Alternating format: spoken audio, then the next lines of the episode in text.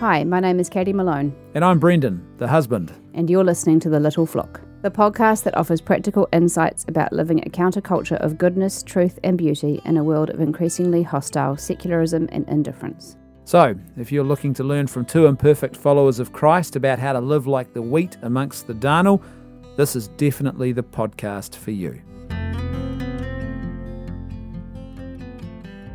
Hi, everybody. Welcome along to this month's episode of the Little Flock podcast. It's great to be back. Yeah, it is good, isn't it, Kate? It's been a month. Doing well. That's yeah, we, we are so far consistent. We've strung two together in a row. Um, just a couple of little, quick little admin things to get out of the way before we jump into today's topics of conversation and the questions that you've sent us. Uh, we've got some great stuff to talk about today.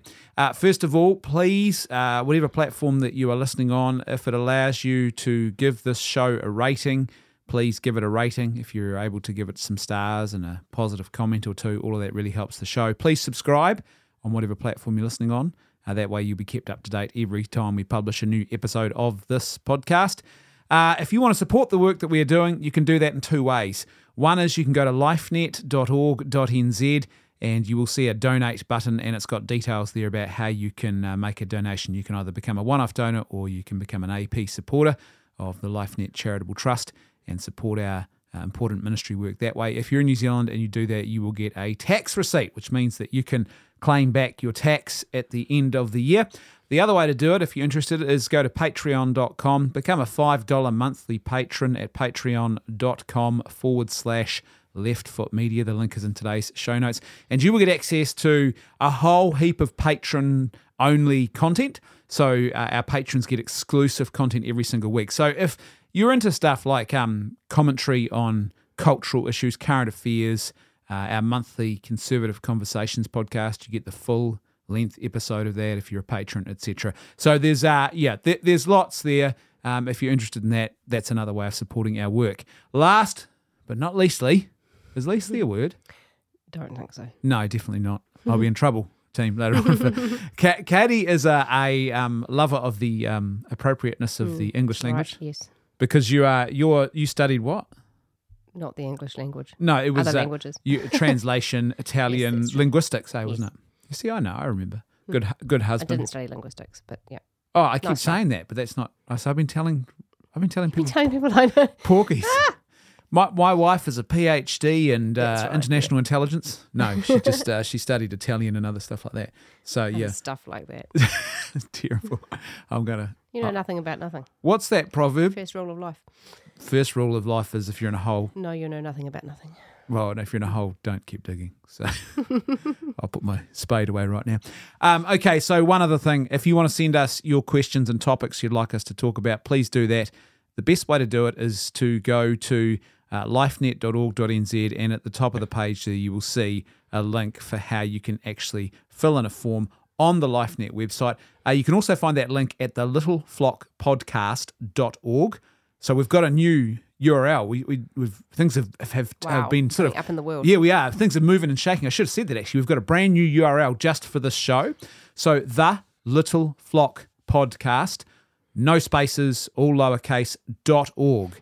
And if you go to that URL, that takes you to our um, podcast page, and uh, all the episodes are there. You can share it with your friends. And so there's also a link there at the top of that page for submitting your questions. And it takes you to the LifeNet website, and it's um it's a form on there. You don't need to give us your name if you don't want to. That's totally optional. I know a lot of people do, but you don't have to. So it's totally anonymous. We don't read out names on here generally anyway. So uh, yeah, send us your questions, send us your topics, and uh, we will um, we will uh, have a look at those. We actually had one come in just a couple of days ago, which we're going to look at in this episode. Um, so that's how to get in contact with us and send us the um, questions that you want us to answer. Right, with that all out of the way, the burden of admin. The Brendan spiel. Yeah, notices. okay, everyone sit down for notice time. I used to hate that. Do- Does that does that irritate you? No, notices don't bother you. Man, this must be a dad thing. Come on, I ain't here for notices. um, let's get the show on the road. We we had uh, speaking of shows on the road over the weekend and last week. Uh, we were pretty fortunate in our little church community, and there's a school attached to it as well. We had this awesome guy called Andy Mullins come from uh, Melbourne, Australia, and uh, yeah, get an ca- Australian come and talk to us. yeah, and about parenting and he's really parenting with faith and parenting with virtue, and yeah, what do you think? It was pretty awesome. It was eh? pretty good. Yep. I was um, pleased that I twisted your arms and elbows and knees and legs and all the other things I had to twist to drag you out of the house on a weekend. yeah, well, and to be fair, I did come a little bit late, but. Uh, Hey, I had, I had has been just just to just to just to explain what's going on here. I had a I had a lawn to mow, and what else did I have to do? Lawn to mow. I had music to prepare for church, so I just had to. But I did arrive and and a little bit late, but it was we we, we came in separate cars. But getting getting Brendan to do anything on a Saturday apart from projects is uh, is a pretty big deal. So yeah, yeah, I, I gave I gave hours of my project time to yeah, that that's to the project. But it was worth it. marriage. it was, eh? It was awesome. He is awesome. Yep, it was great. Yeah, Um, well worth And you went along to the Thursday night. I, did, I, had something else on Thursday night, so I couldn't do that. But you went along to the Thursday night where we talked about parenting with virtue. parenting And, for character. oh, parenting for character. And you Yeah. talked about virtue. And, and Yes, yep, um, he's uh, he's got a PhD, is it in neuroscience? yes, Yeah, so he it's, it's quite fascinating to have that tie in. yes, yeah, yeah. It was great. It would, yeah, lots of little um, funny stories, which I always appreciate. Yeah. stories. I love me a funny You story. love me a funny story about other people's children, not my children, but Yeah. other people's children. Um, yeah, really good. Yeah, really solid. Just um, good moral stuff. Mm. You know, even if you weren't coming at it from a religious point of view, I think valuable for everybody. Yeah. Yeah. How would you say, because Thursday night there was a bit more neuroscience sort of stuff, how would you say that factored in? Can you think of anything in particular when you think about neuroscience tied into talking about character and virtue and and and uh, was it just sort of just general behavioural tips around that? Oh gosh, I have to cast my mind back. It's been a long weekend, um, an actual long weekend. It has also full happy weekend. happy birthday, King Charles the Yeah, Third. The kids keep calling it Queen's birthday. we can't quite get a head around the not, not the, qu- Queen, not the not King. the King. We, Queen's we birthday. baked him a cake and we ate it for him. No, so. we baked the twins a cake. Okay, it well, was it's actually our, their our children's birthday. But here you go, King. This is the remains of the day. Oh, you Uh, can't have it. I will eat it then. He talked a lot about the importance of modelling and you know those early formative years. Yeah. Yeah, which I found really interesting. Yeah, just how important it is to get your family culture kind of Yeah. under control. ASAP. Yeah, or yeah, it's, yeah, that's right. It's It's, fun- never too late, right? But no, yeah. well, it's funny because I've noticed that. I don't know about you, but I feel this a bit lately. Is and you get the comments from our eldest because they notice that we've become better at parenting now. You know, with the younger children, they're like, "Hey, mm-hmm. You know, how come we didn't get that, or they get away with this?" Or it's Yeah. quite funny. It's like, "Oh, I'm sorry, we just, you know." You poor suckers had to endure that Yeah. You were the training dummies for our, our train wreck of uh, let's let's do parenting by feel. Yeah. so yeah, um, but yeah, that that's that's true the Way that establishing a pattern Mm. and being consistent with it. Um, yeah, we had it. It's funny. We had a little incident over the weekend where I've um, instructed our eldest that, and our second eldest and third eldest, that they are absolutely to iron their school uniform shirts every week because they decided about two weeks ago, oh no, no, I don't need to iron my doesn't shirt. really need to be ironed. I'll just wear a jacket over the top. And we're like, no. And there was this interesting little back and forth, a little tete-a-tete about Brendan's quite passionate about ironing. He's actually in, he's actually in charge of the ironing in the family. well, yeah, it's it's and it's not One of just his that. main ta- talents and skills. I, am not an ironing Nazi. the No. irons of the clothes must be done. Come into here, Kinder. um, no, um, it's because, uh, like I explained to our children, like it's an important discipline to learn. it's a skill that, and, and it's about pride in your appearance and having a sort of respect for uniform and all that sort of stuff. It's That's embroiled right, in it, and and um and it was one of those moments where I just had to say, well, their eldest. I was like, look, just trust me. Um, you might not understand this now, Mm. but later in life, you will actually come to appreciate that Dad said this is the. Uh, And when you buy all your own clothes, you can feel free to choose ones that Yeah, don't need yeah. ironing. But in, in the, meantime, yeah, you have to wear this, shirt. so iron it. you know um so so yeah it's interesting that pattern of establish and I- it was sort of i was aware of it we, we almost had a slippage there Mm. where two weeks ago our eldest just comes out and announces Mm. oh i don't iron shirts Yeah, and it was almost it almost i think any longer we would have been in trouble but it was like we had to get that sort of pattern no no no no nip it in the and be Yeah. consistent it was a great little moment but the the reason we thought we'd start by talking about andy mullins is because um we're actually going to have andy on a future episode he's going to how exciting! I know. I did, did I not tell you that? Oh, there you go. I, you know, we communicate well, team. You know, we Mm. It's are true. experts in, in communication. uh, you know, my wife tells me what's going on, and I say yes, dear, and then I forget it, and then she reminds me a third time, and I've got it that time.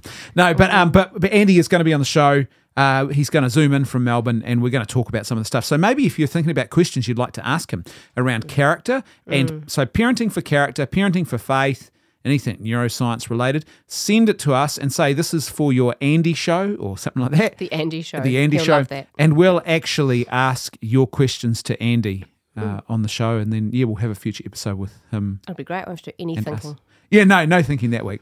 um, right, let's jump into some uh, topics of conversation. And the first one, um, you know, we're, we're on the good news bandwagon.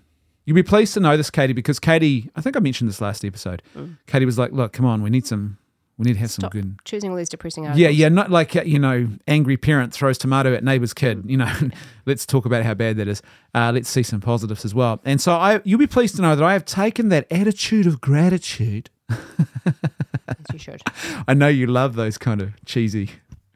Yeah, you miss the uh, the bearing of the teeth that I've got there in the background, folks. But that attitude of gratitude into my other podcast episodes as well. Good. So I'm trying to do one good news, and we had a great Such one. an influencer. you are. You're my main influence. influencee. You have control. I, I feel manipulated. No, um, but last week we had this great story on one of the episodes, um, the patrons only episodes, about this awesome guy in Christchurch who's been doing this for 20 years, well, over 20 years.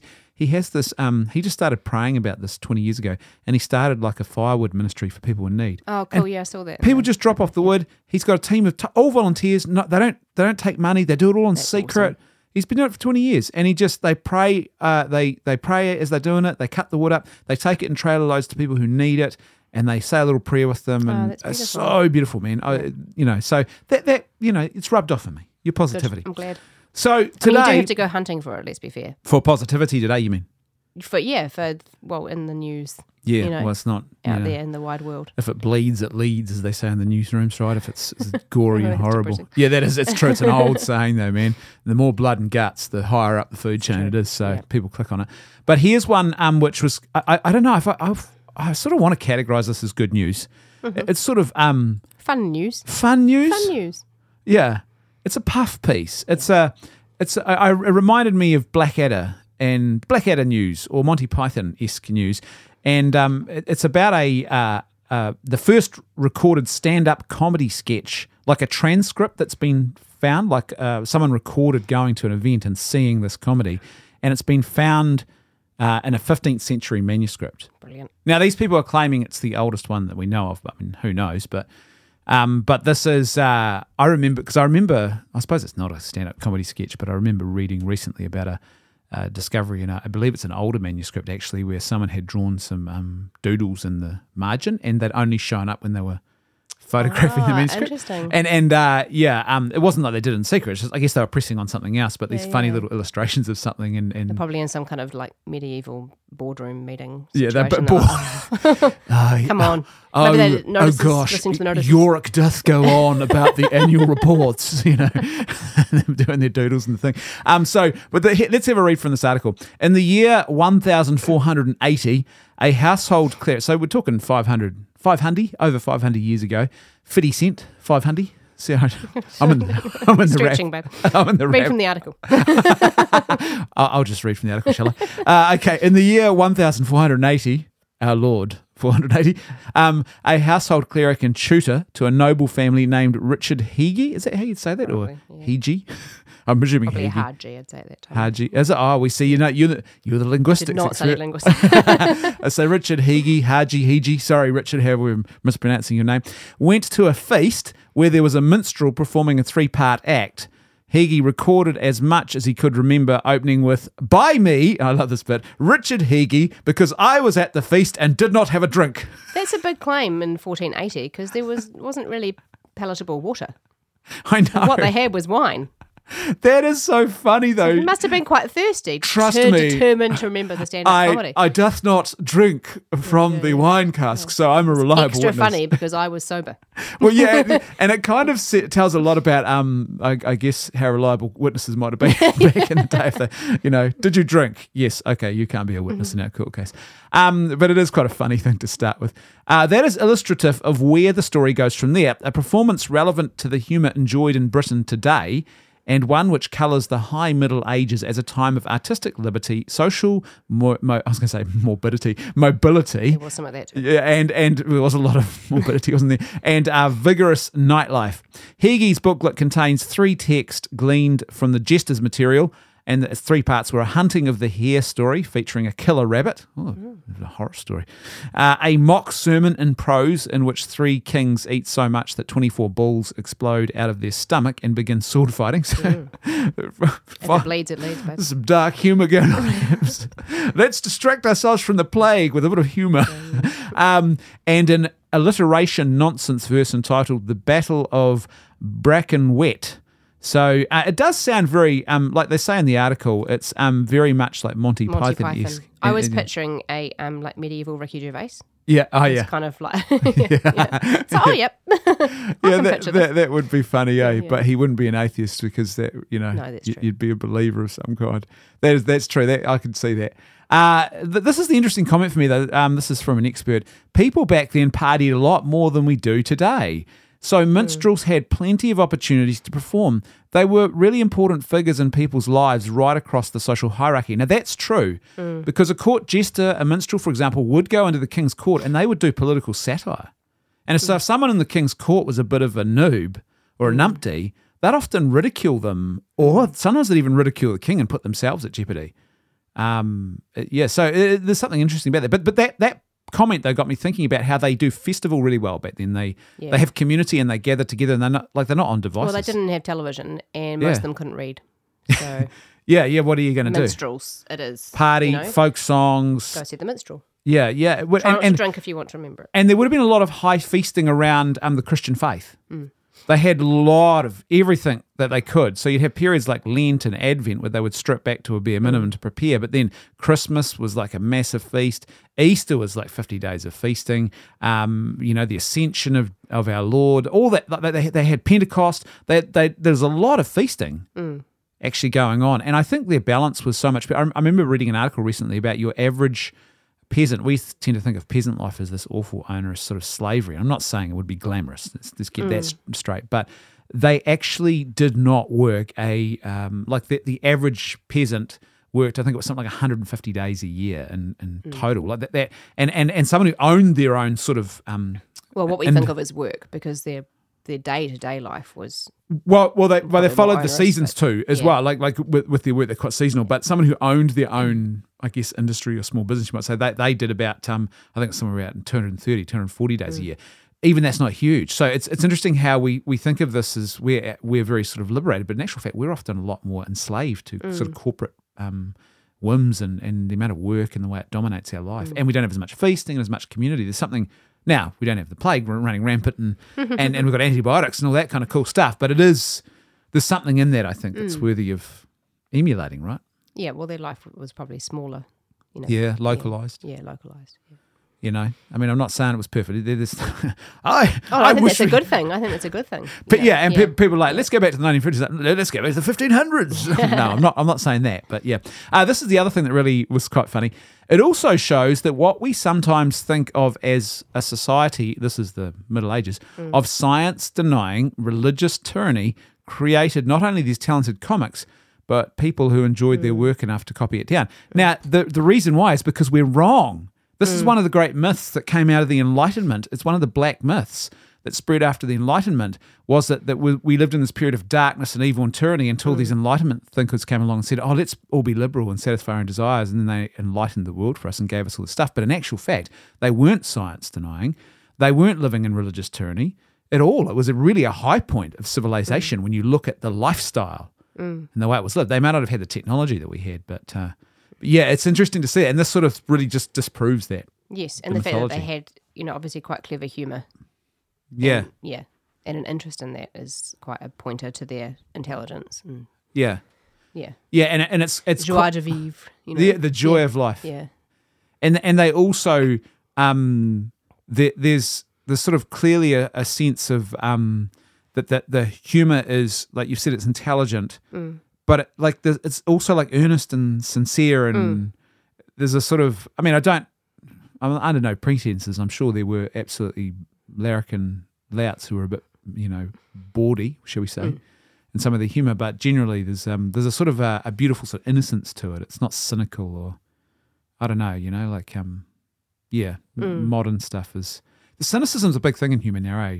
Yeah. Now we we both enjoy The Office, but The Office probably brought a lot of that. To, Oh, yeah.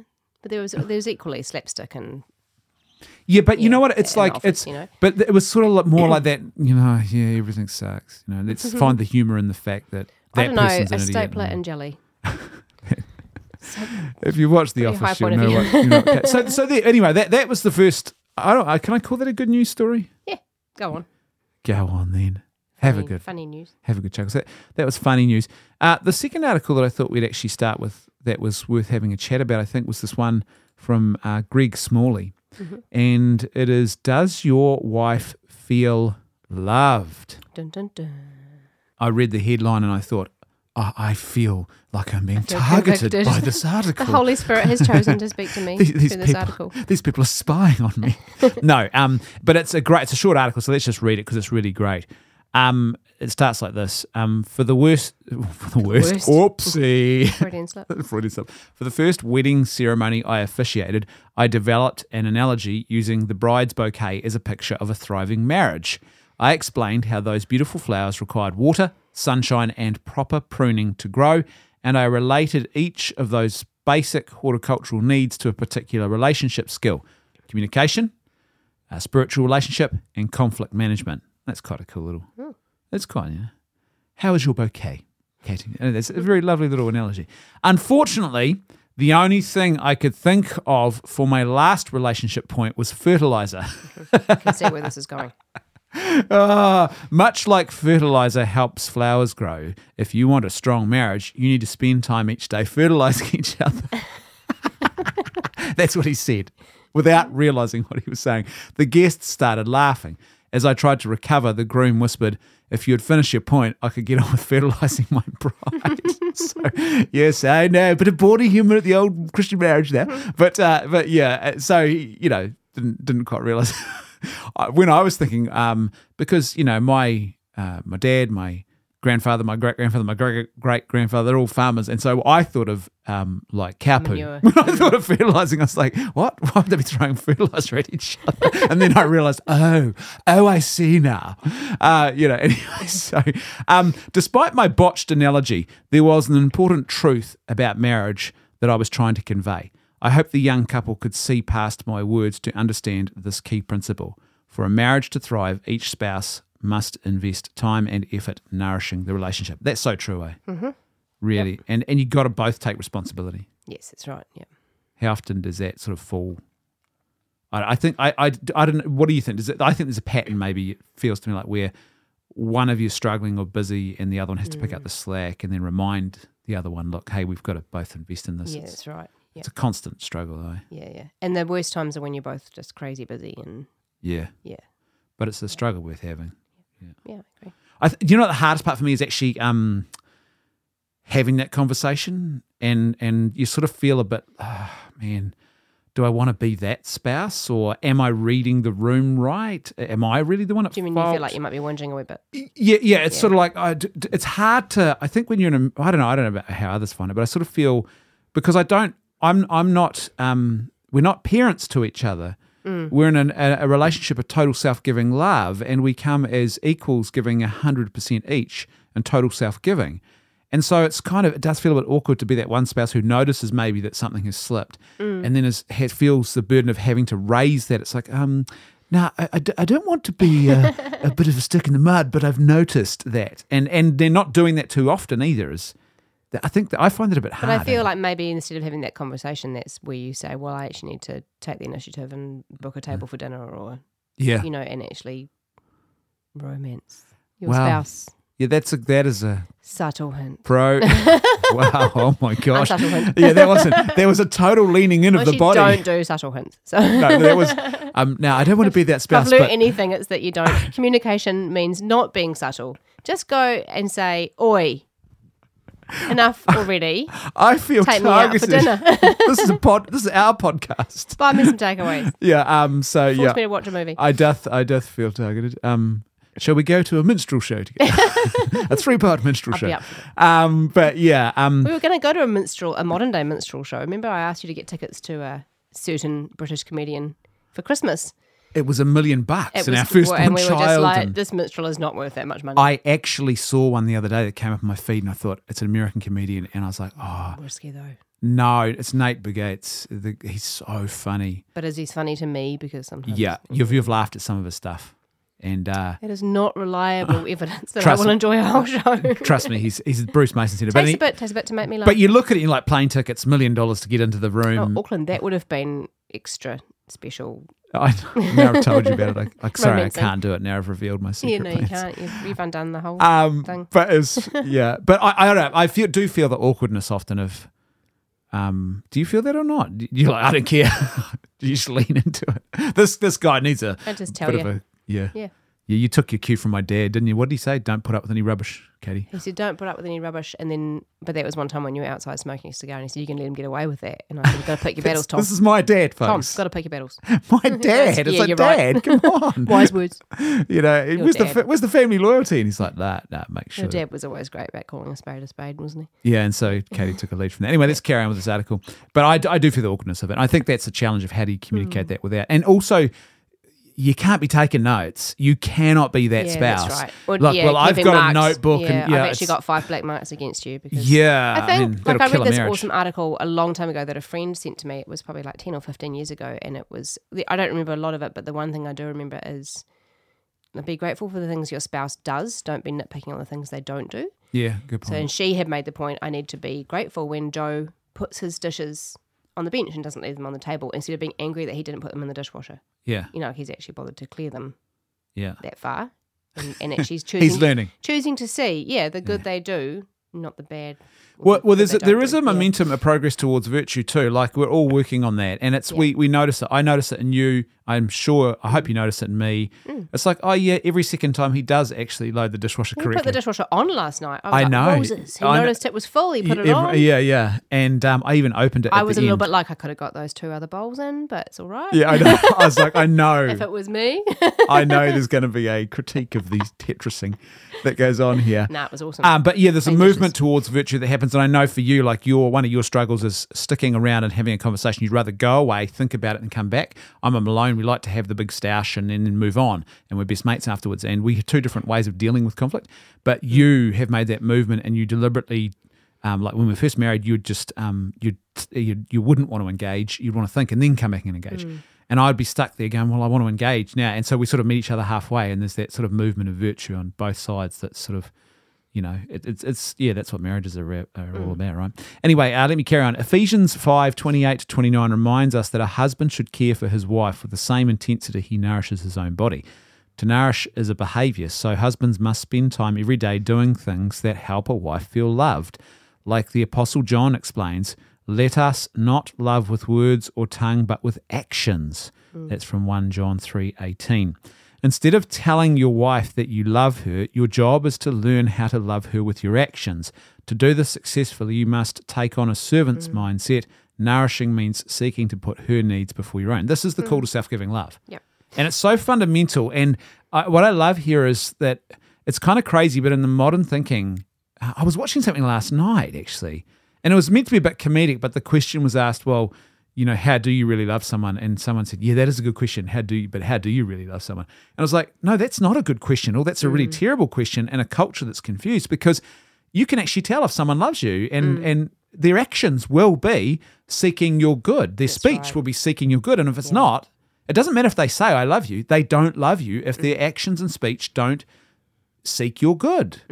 And that, and so when when I, often when I'm speaking in high schools, I talk to young women and they're like, "How does how do I know he really loves me?" I look at his actions. Mm. Cher was wrong. It's not in his kiss. it's it's it's in his actions and you know and how he treats you. That's so so he might have the sweetest mum and honey tongue mm. words about, "Oh, I really love you and you mean so much to me and my mm. my world. You know, it's just everything's you're my rock." But if he doesn't treat you with respect and virtue, right. Yeah. then that's not true. Yep. So actions Don't matter. trust a charmer. Yeah, well, that's right. Yeah, a charmer without action. It'll only get you so far, too, lads. If you're listening, Yep. you got to back it up sooner or later. Uh, next, figure out which specific a- actions help your wife feel loved. And this is the good bit. This is why I thought we'd focus on this article because this is important. You often hear this, oh, you love your wife, uh, do stuff for her. But this article, Yeah, but that's Hones quite- in on it. yeah, You've got to be really careful there. Like, um, you're lucky because my love language is acts of service. I'm lucky. You're not- lucky that I tell it's you. not. It's not hard to figure out, right? Like, well, it was at Katie- first, though. Was it, though? was, yeah, because I, told you. w- and we we got given the love languages book, and I was like, And you were I'm- like, uh, nimby pimby, I'm not reading wimpy, that I'm not doing nerdery." that." Doing a quiz. We got we got given it for our wedding, and it was a wedding present, and it was one of the best wedding presents Mm. we ever got. It turns out, but I resisted it for I was like, oh no, the new agey nerdy yeah, what love is book, this? and it was spot on. It was so practical. There's only four love languages, and the key to them is learning what your one is and what your spouse is, and then you recognise, ah, we give and receive love often. In different, Mm, different ways. ways, yeah. And so here I am trying to show you I love you, and you're like, that's not my love language. You're like, let's play a ball game together. I'm like,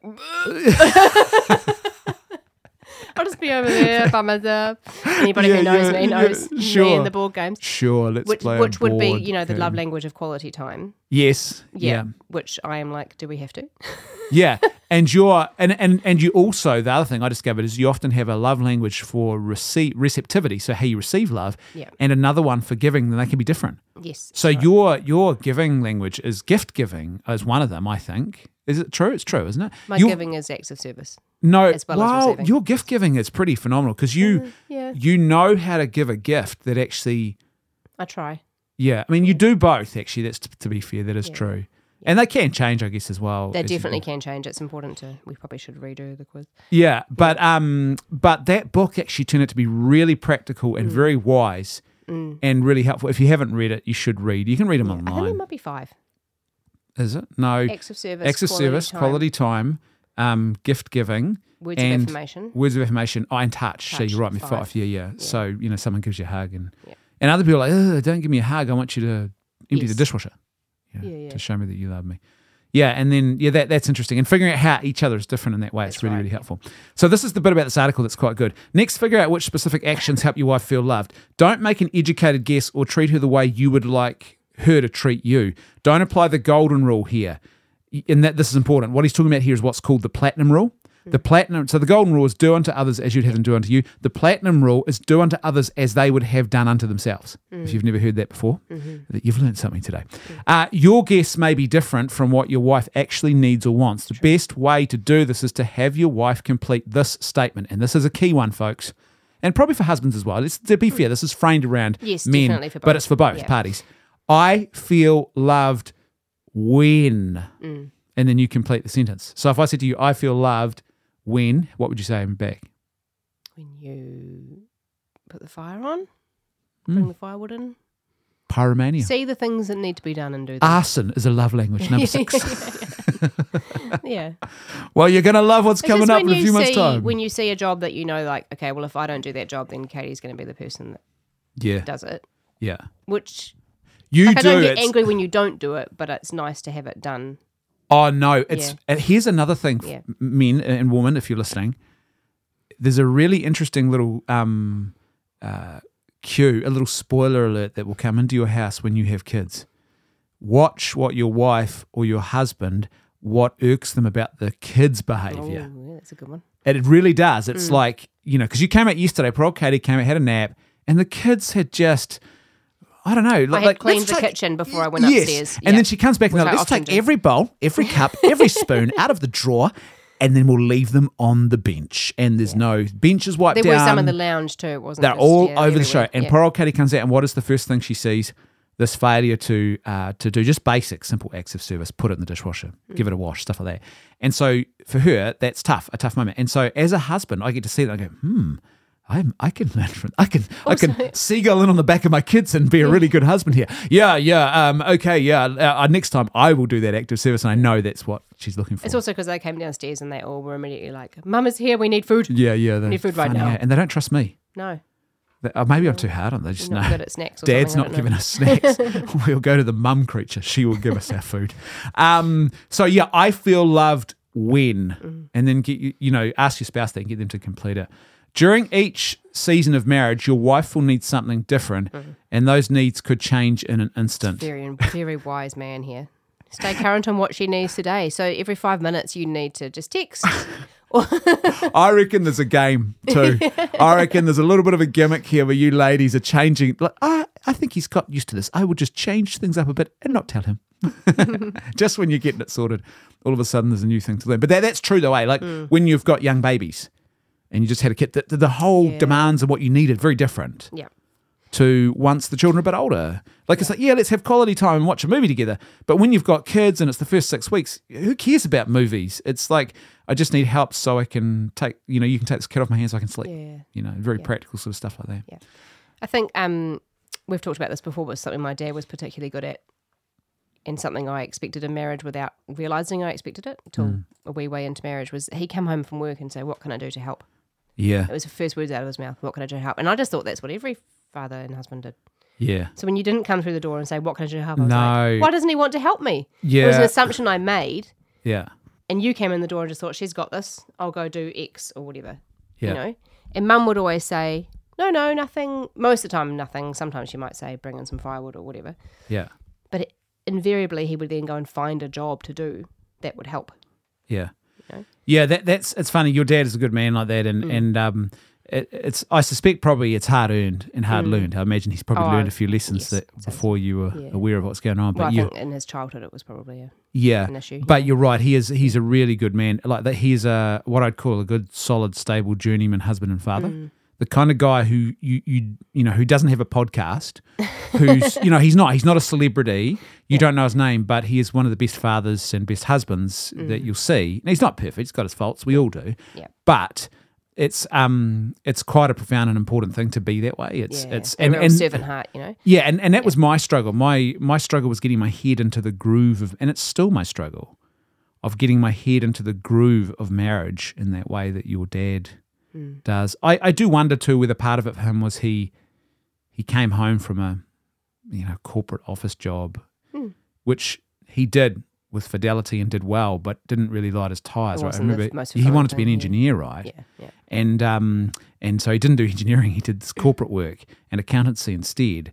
And and then he comes home, and it's sort of like there's something. I think there is something liber- liberating about giving Mm. yourself to your family when. And so I imagine for him too, it would have been quite a. Mm. Um, I think perha- perhaps it's a struggle for a lot of men in some ways. Is that um, you know, work is quite important as a male. If you're, especially if you're the breadwinner or the main. Yeah. breadwinner. well, we do things with our hands. That's the, yes, that's the, that's but also that you often.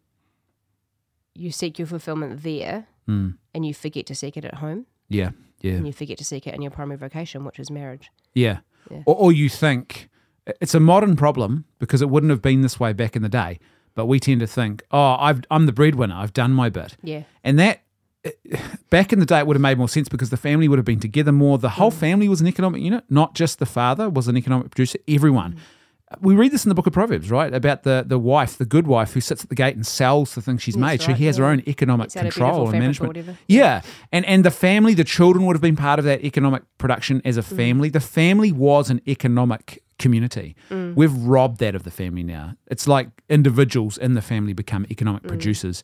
And if they're lucky, they get enough money to sort of feed each other. You know, it, it's it's um very different. And so, but what what I think that means is that probably once upon a time, the concept of how you participated in the life of the family, it would have been more integrated. Now it's like you work and slave away, and then a lot of dads think, "Oh, I've done my bit. I, I'm the breadwinner." But in actual fact, no, it's more than that. You know, and and because we're the demand of winning the bread just so you can pay the mortgage and not die, Yeah, you know, is so intense now that it's hard then yeah. to come back and. Whereas if there was more balance, it would be there'd be a more sort of holistic integration of all of that sort of stuff, you know. And so that's a bigger societal challenge. But yeah, it isn't? That, that's yeah, a great article though. yeah, yeah. You know, like and I think that that question that he asks us to ask, and both parties should be asking it. I feel loved when, Mm. And uh, yeah, so you know, make sure you ask that of each other.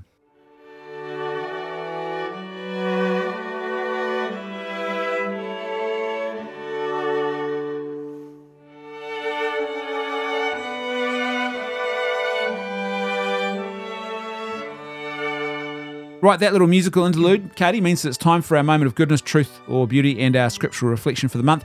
And as per usual, ladies Oh, before I'm gentlemen. First, am I? I really had to think about this, not because I couldn't think of one, but because I had like several. Oh, you always, you always me. have you. Yeah, I don't know. You got them saved up and all lined up. I'm like tucking them away in my mind. Um, so I had to narrow it down, which took me a while.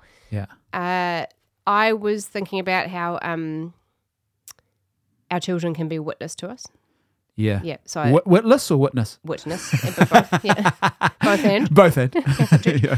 Um, and we were at a parish event a week ago for the Feast of Pentecost, and there was like pedal crazy pedal mania with the crazy bikes with the Yeah. kids. If you're not living in Christchurch, you may not have heard of No. Pedal You Mania. need one in your town. It- Make it- happen. this guy is amazing. He's basically engineers all these weird bikes and things, and and and he turns up, and for two hours he sets up like a um, a marked off, roped off area Yeah. on a field, in like the school field, and he and he unloads a truck full of the weirdest bikes and And contraptions and. pedal in different ways. They, yeah, and so some of them got to pedal backwards, some of them got seats for three people. It's amazing, and you just they're hoon awesome. around and this the kids just go crazy for two hours. love It's it. an amazing awesome. thing. It's So amazing. that was there, and there was uh, sausages. You know, pretty, Yeah. pretty typical Free lunch for kids. and and the weather was amazing for May, which you know yeah, it was. that it? was pretty cool.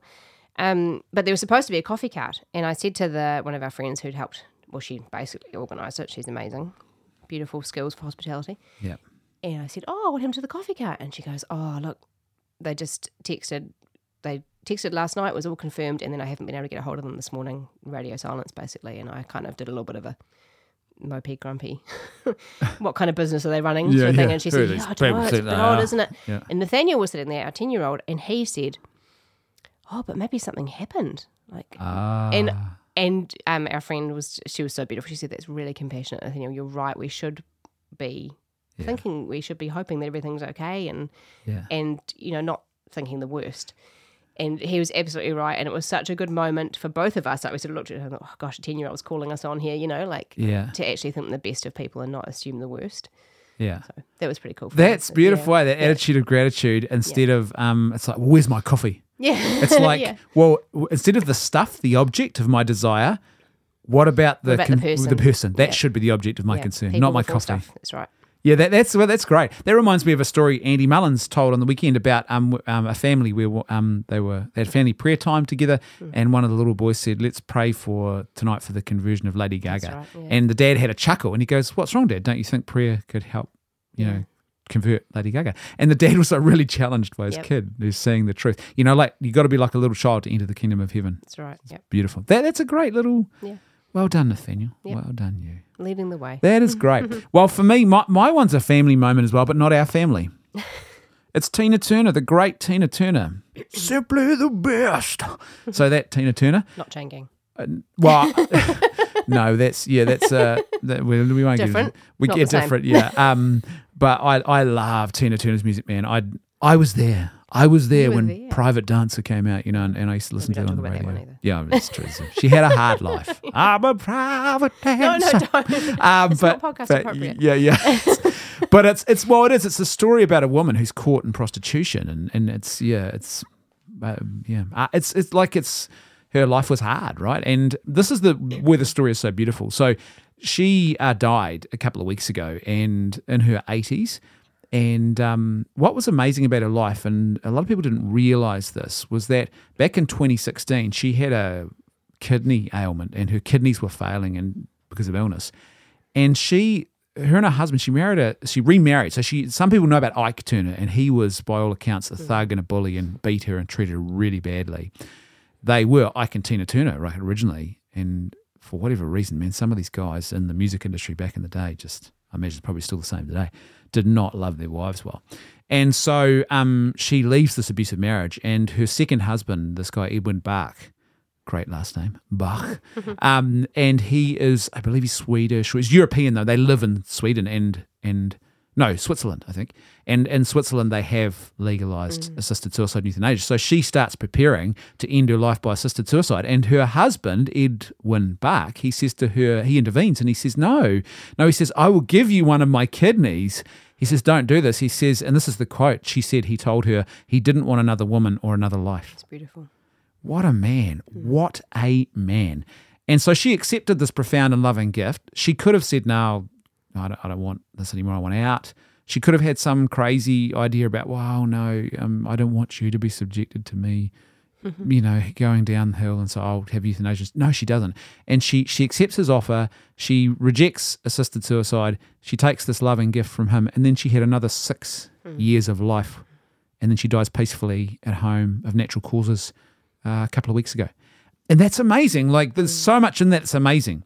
So first of all, the fact that she got six full years that she would have robbed herself of with the mm. lie of euthanasia and assisted suicide. Mm. Secondly, that a more humane option was available, and in her mind, it didn't register initially. So she's mm. thinking, you know.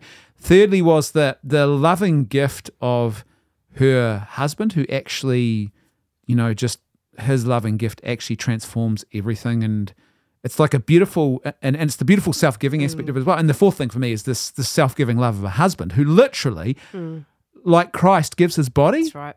for the church. In Ephesians we're hearing just a moment ago he does that for her. Yeah. and and this is what's so beautiful is this this is the absolute antithesis to her first husband in the way he mm. treated her. He treated her as an object. He used and abused her. And this guy treats her as the um the pinnacle of his self-giving love. This is mm. this is the person I must give myself to to the point of giving part of his body mm. to her and it's like a healing thing she gets she actually experienced what authentic um I was going to say husbandry, right word, but what authentic spousal love is after being in the uh, in a relationship where she was she saw nothing but authentic abuse, Yeah, and it's so beautiful. I, I- just yeah, I, I just for me it's just amazing. eh? It also speaks to me of that um, choosing to suffer for another person. You yeah. know, like kidney transplants, no laughing matter, right? No. For her or for him. no, for well, he, he, I mean, he was slightly younger, but he's not young. Yeah, but it's still hard. It's a hard ask. Yeah. And um, yeah, that he chose to suffer for her, and the the love and the goodness that can come out of suffering, and how often we try to avoid suffering when actually it's yeah, it can be so good and so beautiful. Yeah, I, I mean, I just what a man and what an example, and there's so much in that that we need to learn from. So that was my moment of goodness, truth, or beauty. What about your scripture reflection? Oh yeah, this one was a bit. It's a bit of a hard ask as well, to be honest. but in the end, I chose this one, um, which is something that came to mind over the weekend when we went to Andy's talks. Um, he talked about the virtues, obviously, as the building blocks for forming character and for bringing children to faith. Yeah, Um, and so it was this. Sorry, I'm just scrolling. Yeah, that's right. to find. Scrolling is allowed. Uh, it's from Colossians chapter 3. Therefore, as God's chosen people, holy and dearly loved, clothe yourselves with compassion, kindness, humility, gentleness, and patience. Bear with each other and forgive it, one another if any of you has a grievance against someone. Forgive as the Lord forgave you. And over all these virtues, put on love, which binds them all together in perfect unity. I mean, the whole chapter is awesome yeah, obviously. But um, that in particular, I think, because he talked a lot about if we're not doing something out of love, yeah, what is our motivation? Our motivation should always be love. yeah. Great point. And that goes, it, there's just so much to do in the family yeah, um, in bringing faith and virtue into a family setting.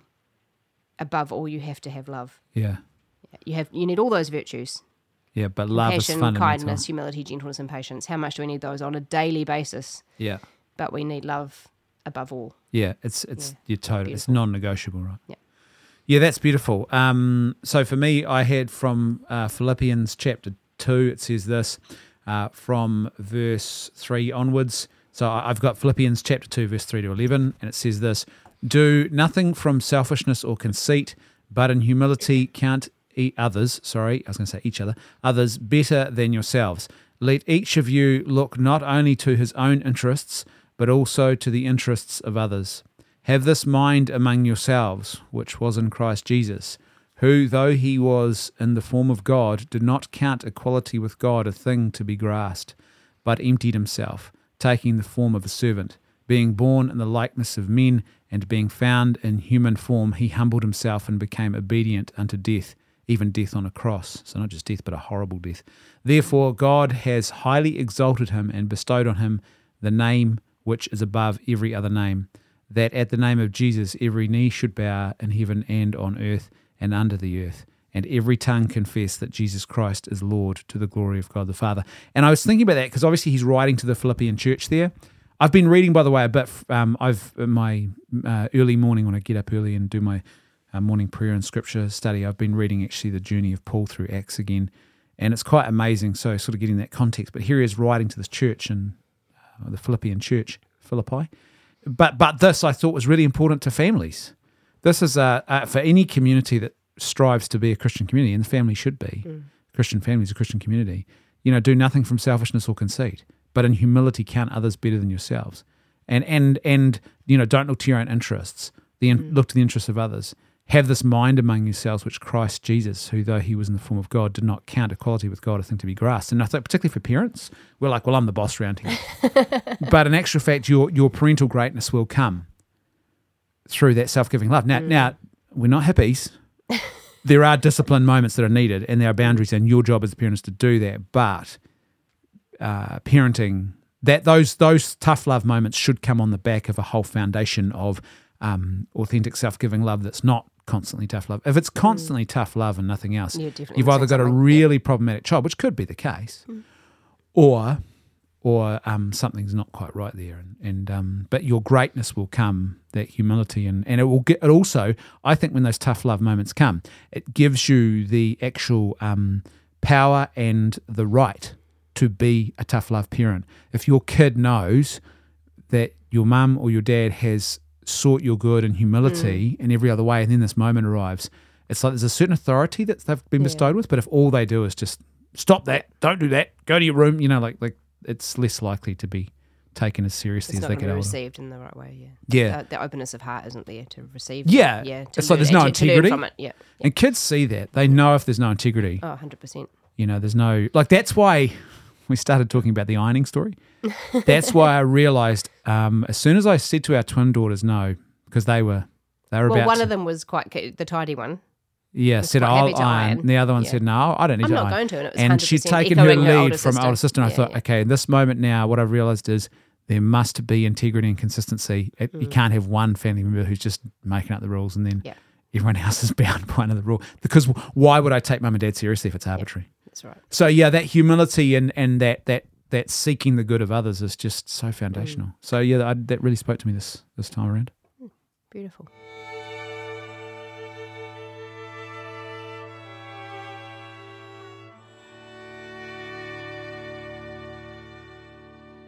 Right, so it's time then to jump into our listener questions. We've got three great questions uh, to look at today on this episode. Uh, the first is this Hi, Brendan and Katie. Do you have any tips for fostering a joyful spirit in our children and in the home? So much in the culture seems to weigh heavily on children's minds these days. And it's so true, right? Because there's a lot of people now talking about this. Well, not a lot, but more people talking about this now. The um, the fact that uh, childhood anxiety rates are going Absolutely. through the roof. Yeah. Post COVID. Yep. And in Christchurch post earthquakes. Yep. And there's a there's no doubt a lot of people now are starting to connect the dot with the absolute panic and paranoia about climate change that we've Mm. Yeah. just thrown at our kids. Oh, kids, the, the, the world's going to die. The baby boomers have destroyed the world. It's, and, and it's all on you to put it right. Right, let's go outside and play basketball. and it's like the kids are like, what? you know, it, it, it's it's pretty challenging, right? So, what would you say to someone who says this? Like, do you have any Yeah. tips for fostering a joyful spirit in our children and in the home? Yep. I do have a couple. I had a little think about this um, because I don't think that I am naturally a joyful person. Ah. And I think that we, I think you sort of either have a temperament that's joyful, that leans towards joyfulness, Yeah. or you don't, right? Yeah. Not not that black and white, but you know what I mean, right? Like sometimes you have to work at it. Yeah. The first tip I had was um, you have to model it. You have to Yeah, model great. joy, and well, you have to model everything that you want your kids to become, to be and become. Um, which is you know something that I've really been convicted on the last forty eight hours. Thanks, Andy. But you know I've always sort of known it, but I think it's always good to be reminded. You know Yeah. we've got to model how we want our children to behave. They will learn what they see, Of course they will. and I have seen it over and over again in our kids. You know they, you know you, you see the bad stuff obviously more obviously than the good stuff, but Well, Nathaniel Yeah. said to me one day, I said to him, um, he, he said a, a bit of a cuss word that he shouldn't have said. I said, No, Nathaniel, we don't say that. And then he just looked at me with such earnestness. Oh. And he said, But Dad, you said that the other day because I was working on something. I hit my hand with a Yeah, hammer or something yeah. and I got really angry and I said a cuss word. And I, I felt so convicted and I realized, yeah. And I said, I had to say to him, Look, I'm sorry, son. I shouldn't have. I let you down there by even saying that. I shouldn't have. I'll work on it. You work on it. That's Let's right, work on it together. But That's yeah, right, they yeah. do see. So as far as the joyfulness in particular goes, Mm. you have to model it. And sometimes, if you're not necessarily a joyful person by nature, Yeah. fake it till you make it, mate. Like you don't have a choice. And Yeah, it's and true. It, it means looking for things that give you joy, Yeah. and it means helping your children to find those things. Yeah. Um, we have a couple of friends, like beautiful people I can think of that I won't name, but um, I'm sure you'll think of the same people that are just naturally joyful no matter Yeah. what life throws at them. Yeah. They're always smiling, they're always happy to see people. Mm. And I know, like, I can be or come across little Miss Mopey Pants, you know, like, Yeah. like I'm not, I have to kind of push myself to find that Yeah. joy. Um, so that's my first thing, model it. The second thing, or perhaps it should be the first thing, is that joy is a gift of the Holy Spirit. Good it's a fruit point. of the Holy Good Spirit. point. So, you know, if it's a fruit of the Holy Spirit, then we ask the Holy Spirit to give it to us. Yeah. You know, that's where it comes from. It doesn't come from Yeah. from just, you know, eating your favorite chocolate bar. Oh, I feel joyful. You know, you have to actually demand it, basically, and say, I want that. And we want it in our family. Yeah. So praying for it's important Yep. and cultivating. This is what this was going to Yeah. be my point is we often think of things like this, like these states, as being things that somehow magically come or Mm. they're sort of just there or we somehow access them. No, no, no. They actually have to be cultivated. And it's really, really important. You have to work on this. And I've Yep. seen we've seen this in our home. Yes. If you don't, um, then you know. So if you want a culture of joy and a joyful spirit in your children, you've got to cultivate that in your home. Yeah. And you've also got to help them to see. Like sometimes that means pointing out things. Like with our kids, I say, "Well, we should be really grateful for the fact that Yeah, we got right. to go to church in peace today on a Sunday morning, or Mm. we had this family picnic and there was no bombs dropping like there are in Ukraine." Mm. You know, like so we we actually give them a sense of, "Oh, yeah." Instead of what are we missing out on? Oh, my friend's got the latest thing. Yes. I don't have that thing. It's do like, not let joy come from possessions. yeah, yeah, yeah. So, but what have Number you one got? mistake. What have you got, and, and celebrate that. And I think you've you've really got to cultivate joy, and it is a proactive thing. And I think that here's the thing about joy as well. Um, by the way, if you can hear that noise, it's the rain. It's suddenly just come pelting down Love here. the rain. Rain is beautiful. The rain brings me joy. Um, but what we often too th- think of joy as like a sort of self-referential gratification type Mm. thing. It's like, like you've just said, the rain brings me joy, and there are definitely things that bring us joy. But joy is also something much deeper than Yes. simple mere happiness or pleasure. You can have a state of joy even in the midst of crisis. Our youngest daughter is named after a lady named Edith Stein, and, and she was a, a Jewish uh, philosopher, one of the greatest philosophical minds of the last 150 years, in fact. And she had a conversion to Christianity and became a Catholic and ended up becoming a Catholic nun. And because she was Jewish, though, the Nazis targeted Jews everywhere they could find them. She's Jewish and Catholic and a nun. Yeah, and so she ticked They a were whole not lot of her boxes fan. they hated. Yeah. she ended up being rounded up after the um, the Catholic bishops in the Netherlands spoke out strongly against the evils of Nazism. So they started targeting Catholics as well, and of course they found out she was Jewish. They'd been hiding her in a convent away in the Netherlands, and they found her there. She ends up going to Auschwitz concentration camp, and she's killed there. But the the accounts, the final accounts we have, the eyewitness accounts of her final days and hours, there's she takes her joy with her into that darkness and she's doing things like brushing the hair of children who often we know from the accounts that sadly a lot of women with kids they just broke down. The trauma of by this time they knew what was coming and the trauma of it all just destroyed them and kids were often left abandoned because their mums had fallen into sort of a state of catatonia or their own sort of um, breakdown emotional breakdown and so she, there's stories of her. She's gathering these children around and she's being a mother to them and she's brushing their hair and she's bringing them comfort and joy. She's singing hymns apparently as they're being mm. led into the, the gas chamber. That's what joy looks like. Mm. And it doesn't mean that she's sort of, you know, it's joy is not a naive sort of, I think in our cynical modern world, we t- tend to think of it that way. It's this sort of naive, um, happy, clappy about everything. No, no, mm. joy it can be really present too in moments of great suffering. And I think the Irish do joy, funnily enough. I know this sounds strange, but they look darkness in the face and, and they sort of, they're like, it's another day, yeah it's just part of to life. Let's yeah. get on with life. Yeah. yeah, yeah, and so yeah. I think one of the ways to cultivate joy is to have a realistic outlook on life. Mm. Like, what are we owed? Well, we're not owed anything. We're not owed a single hour of our life. That's Mm. the first thing. We're not owed any of the privileges that we have in life.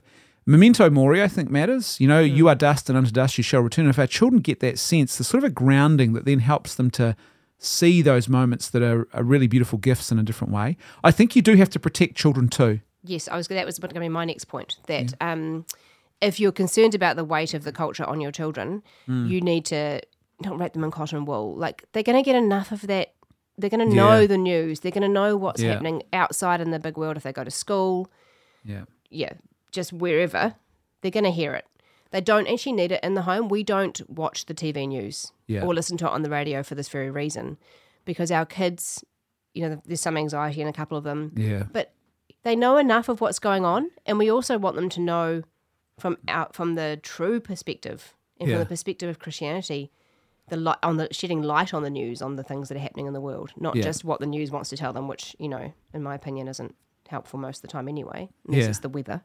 Ideologically corrupted. So, So we don't have the news on, and we actively try to avoid them watching it because it's just every time it's been on, it's led to Yeah, and, and, and to be fair, there's I think a reason for that is our secular mm. culture is very utopian now. Mm. And this is what happens in utopian cultures because you cannot build a utopia. It's an mm. absolute absurdity. It cannot be built because human beings are flawed. They we are fallen. We have a fallen nature. The line between good and evil runs through the heart of every human being. So there will never be a perfect utopia. You can't build it with technology, which we're trying to do at the moment, or politics. Those are the two ways we're trying to build those utopias at the moment. You can't do it. And so what happens is secular society is falling into despair because it's like it's not working. It's not working. And so um, I think what you've got to do is you've got to um, deliberately help your children have a vision of reality that's authentic. The Christian vision of reality negotiates evil and suffering and stuff very well. And I think you've also got to shield them. Maybe there's conversations that that you need to have as, As parents that, yeah. that that they don't need to be party to initially, or find ways to have the conversation. Always ground them in hope, and I think you've got to deliberately correct the excess. So here's one thing: we do know that the climate is changing, and there are things we're going to have to negotiate about that. Like there's there's going to be parts of the world, for example, that are going to experience um, challenges to how they live their lives because of a changing climate. But what we've got now is we've got climate alarmism, and it's over the, off the charts. And you do probably have to step in as a parent, and we've done this, mm. and sort of correct it where, it, like, if they're having a homework discussion and, and it comes mm. up, or they believe the myth of overpopulation. That's not the problem. The problem is we don't have enough people actually, and so you don't want to scare them the other direction, but you want to sort of say they're like, oh my gosh, we've got too many people. Because I'm seeing young people who are buying into the ideology of what's known as antinatalism, which is like, well, we shouldn't have kids. yeah, And it's like, no, that's a terrible. There's a loss of hope in that. yeah. So um, Save the planet for no people. have a have a baby. That's how you you know. Um, and and I get it. There's all these other things too that weigh heavy because it's not easy, is it? Because the, then the challenge, well, how do we afford the baby?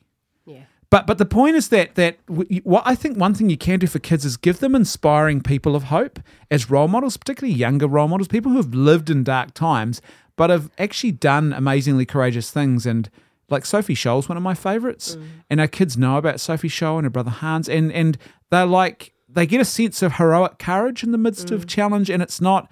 You don't just sort of shut up shop and say, "Oh well, we're going to die. It's all over. The climate will get us, and if not, some aliens or the AI will suck my brain out and turn me into a Terminator." You know, like, like it's just it's all doom and gloom. So you've got to. I think you've got to actively. It's it's really again, it's actively fostering Yep. a culture of hope, and I think um, just get away from like you've said, yeah, get away from devices and go and do ordinary.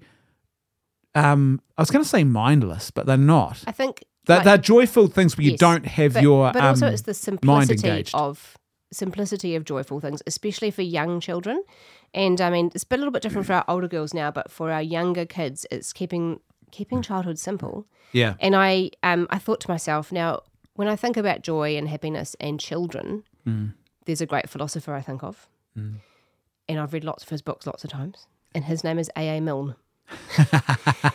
and um, I'm halfway up the You've got to think about him because, like, you know, sometimes you are going to be in a family of eels. They might not be Eeyores all the time, yeah, but they will be Eeyores sometimes. yeah, And how do you jolly them out of that? And how do you, um, yeah, how do you keep that joy instead of things just being grump, grump, grump all the time? Like last Yeah. night, Nathaniel had to dry the dishes. He wasn't that happy about it. Uh, it, was, it was his chore for the week, and he, Yeah. he had to do it. Um, and he said, "Can you put the timer on?" Because last week I used the timer to encourage him to see how fast he could do it. And he said, "But what's my consequence if I don't get it done in time?" Because Yeah. last week he was going to lose game time. And I said, "You'll get tickled for five minutes." And I could see this little light in his eye that thought, "But I quite like being tickled." yeah, yeah, yeah, yeah, So he deliberately took one second too long to see if he could get a bit of tickling. yeah. But that's just like it's just a lighthearted example. But he does. Well, here's one thing I've noticed with him, and and boys are often this way. He enjoys having a rumble with me. yeah, he does. Yeah. That that for him is I can see it now more and more too. Is he's actually starting to test his strength. He doesn't realize this is what Hmm. he's doing, but he he sees his dad as the measure of if I can defeat my dad, then maybe I'm growing. I'm getting stronger in the world. He's not mm. thinking that way, but it's what's happening to him. And he loves that. It's a form of engagement with him. That's Now, right. as a dad, I've got two options. I say push him aside, say, look, stop that. Yeah. I'm, I'm, I'm busy here saving the world, son. Somebody's wrong on the internet. I can take that moment and and we have Embrace that jovial. All right, mate. Let's see if you can get me to the ground. Then go. Yeah, that's right. You know, and and he loves that, and that's a moment of joy. His world is not just a bunch of people telling him that the boomers have ruined the planet, right. that the climate's going to get him, or the AI is going to suck his brain out and and use him as a as a, a zombie android creature. And you know, like like there's actual moments of joy that he gets perspective out of Yeah. that pull him out of that lie. And um, I looked up this poem of A.A. Milne's that I remembered called Happiness. This is how it goes. It's quite short. John had a great big waterproof. Oh, John had great big waterproof boots on. John had a great big waterproof hat. John had a great big waterproof Macintosh. And that, said John, is that. And I just think, like, for the simplicity of childhood, mm. and obviously John's about to head out in the rain, Yeah. but he's not dismayed about the rain. He's quite happy because he's Yeah. got all his waterproof gear and he's going to go stomping around in some puddles Yeah. and just to keep things in childhood simple like that, you know, to keep them pure and the innocence of just going out in the rain and jumping in the puddles. And it reminded me of the first weekend of the first lockdown. Hmm. Where it poured and poured and poured, and we thought, "How are we going to do Yeah, this for six weeks? Like, how are we going to manage?" And it, that said, that Sunday evening, I said to Nathaniel and Eleanor, "Put on your raincoats, put on your gumboots. The gutters need to be emptied." Yeah. and they were out there for an hour in the rain Oh, they and they came inside and they were so happy Couldn't get enough of it. and then thank you jesus the sunshine for five more weeks after that I I, th- I think um, you're right. I think, and I think there's little things you can do, like each day, try and remember, uh, even sitting around the dinner table, have dinner together. By the way, you should do that. That cultivates joyfulness, I think. Um, and what's one thing we can, can be actually grateful for this day? Everyone, just share that. Try and do that even just once a week if you remember. Yeah. Uh, give your kids little responsibilities that are their sort of thing. Like, um, speaking of the rain, we have a, a gutter at the end of our cul-de-sac which can sort of block up and it starts to sort of flood a little bit. Mm. And so Nathaniel has now taken it on his shoulders because he sort of gave him responsibility a couple of years ago about this mm. because we had some quite big flooding around our area of someone had to go out and sort of check the drain. And so he came out with me initially and now that's his thing. so he has a sense yeah. of response. Now, why is that important? I think it's important because it's actually teaching your children that they can actually have power over circumstance. You know, like it's a simple thing. You either sit there and go, "Oh, the drain's flooding. What do we do?" Or mm. I have power to actually change the course of that water. Now, not always do if the flooding's too great. Yeah. But what's happening more and more is our children are being disempowered. They're being saturated by scaremongering, and they feel don't go abs- outside when it rains you'll get yeah, wet and yeah. cold and they they yeah. feel absolutely powerless in the face of the world. And we often have a tendency as parents, I think, to want to wrap them in cotton wool. Hmm. Don't do that. Fragility culture, which some really good authors, by the way, have talked about in the States, um, experts in this field. Jonathan Haidt's one of them. You can't, if you wrap your kids in cotton wool, man, that if you want to talk about despair and losing joy, Hmm. do that to them. It, it won't help. Give them, you've actually, people talk about resilience, but I think very few people are serious in understanding what that actually looks like. yeah Uh, It, it, it's what actually needs to happen is you need to have children have a vision of reality that's bigger and a sense of empowerment Mm. that they, and it's all around the practical. For like for a sense of empowerment for a child is, I have some practical ways of engaging with the world, and and and that gives me a sense of sort of um, I'm not just a mindless player in all of this. Mm. So yeah, yeah. But I think the big thing is you you as parents got to go. You've got to take responsibility for cultivating that. Yeah. Um, but it's simple it's a simple thing in the Yeah. sense that you don't have to overthink it you know just no. it's just a, a tickle or a put on a song and have a dance or Yeah. and when you notice the spirit in your home changing for the worse Hmm. do something different yeah. yeah And Whatever sometimes- way that might be have ice cream for breakfast do Well- something different you know Well, sometimes you do need to actually course correct quite hard. So teenagers can get into that sort of uh, I don't know Cynicism. I've, I wonder sometimes whether Nietzsche was a teenager, but they, they sort of they do they they sort of no no sucks dad just sucks you know. But I think part of it is they want to stamp their mark on the world and they sort of think they know better. It's like no no you don't understand dad It- the world is bad anyway because my teachers have told me that and I know what's what. So you, you sort of sometimes you've got to just got to say look you know what dear your teachers um, they're great people but they don't know everything and the world is bigger than what they think and X, Y, and Z. And so sometimes you sort of got to, and you say to them, I always say, when I have moments like that, I always say, trust me, your old dad, he knows a few things as well.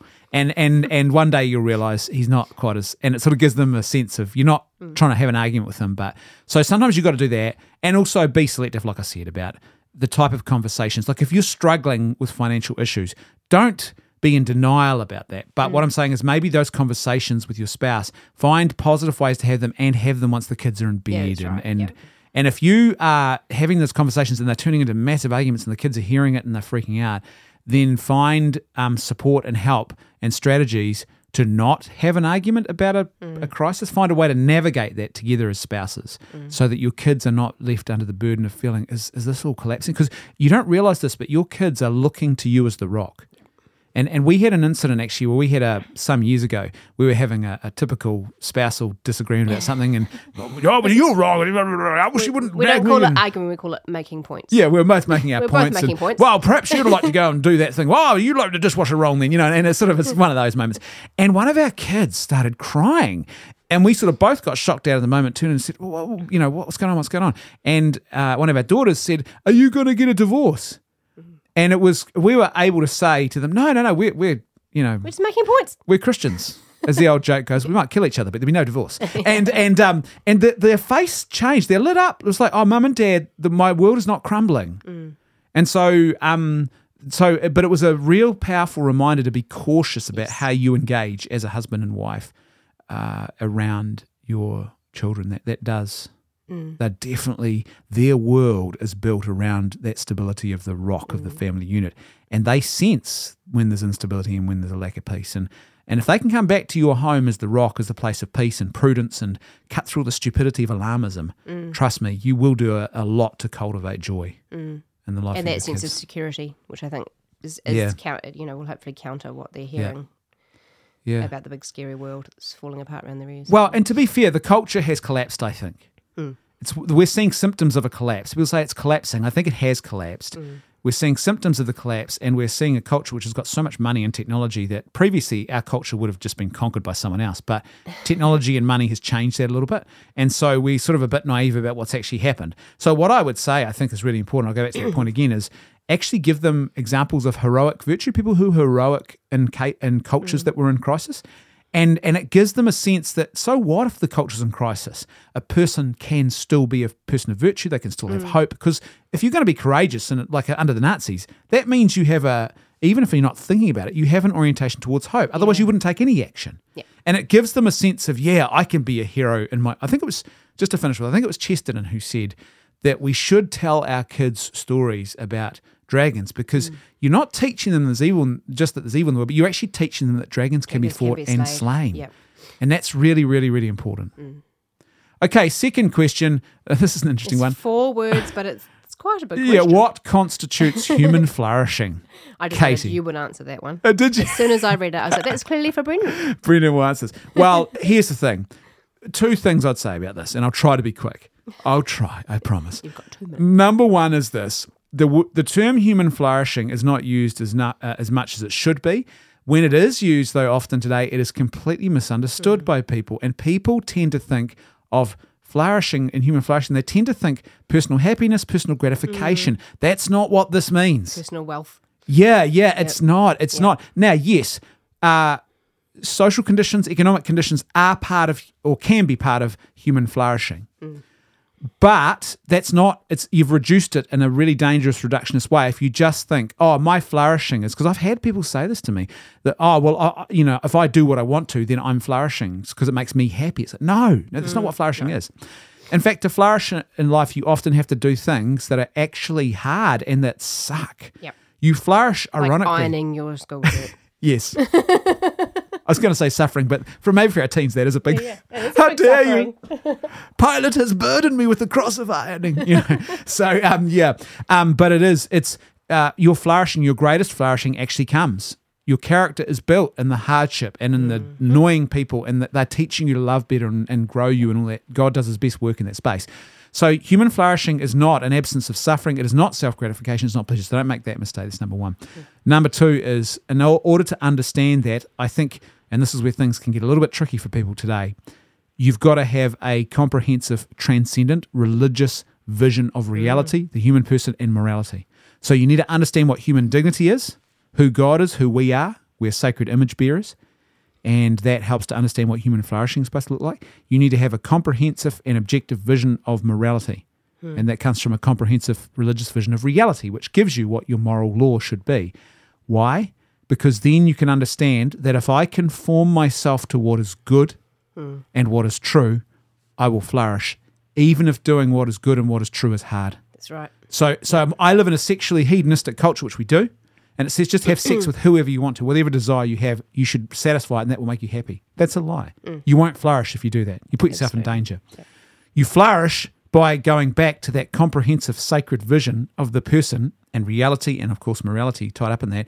And you recognise that an actual fact, uh, an actual fact, I, I flacked. I'm not even sure what that is. Uh, a loving fact is a flact. Yeah, at least you you um there will be grammar lessons, a debrief after this podcast episode.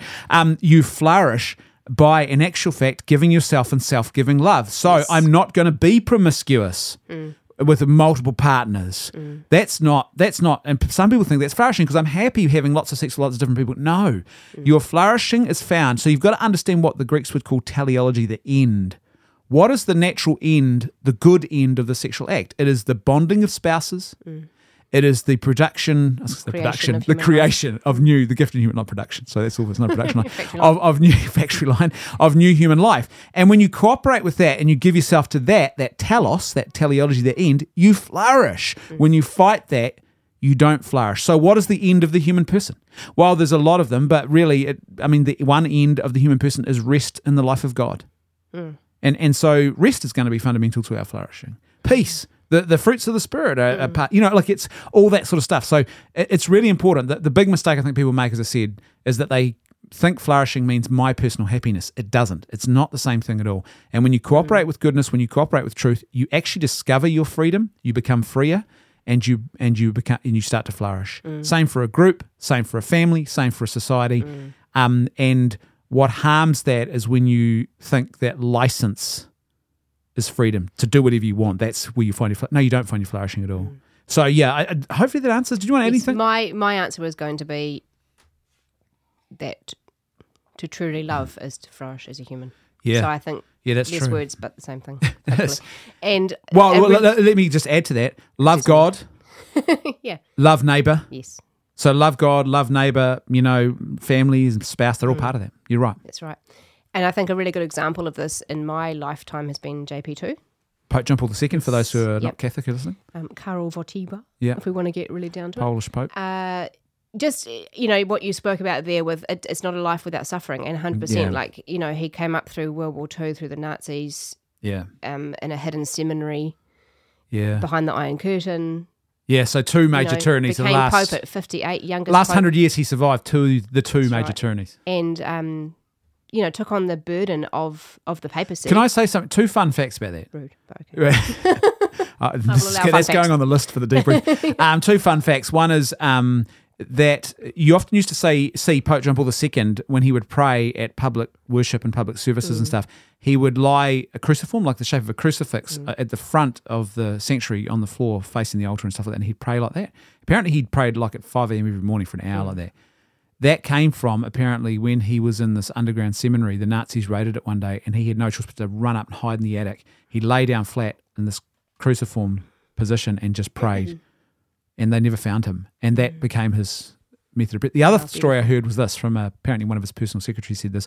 His car, oh no, his hand was accidentally one day slammed into uh, a shutting car door. They slammed his hand in the door of a, probably an old Bimmin Mercedes, some Real heavy, heavy door. doors. Yeah, yeah, or some Italian car. And They slammed it, and apparently, what he said was, "Thank you, God, for loving me in this way." wow And I'm like, "Oh my gosh, I've well, got a lot to learn." shot even when he was shot right Yeah, you know like the beauty of that that he took that assassination attempt Hmm. and he um, used it for good he forgave his, his Yeah, his that's true. attempted assassin and yeah I so just think- love and yeah. suffering and but but yeah.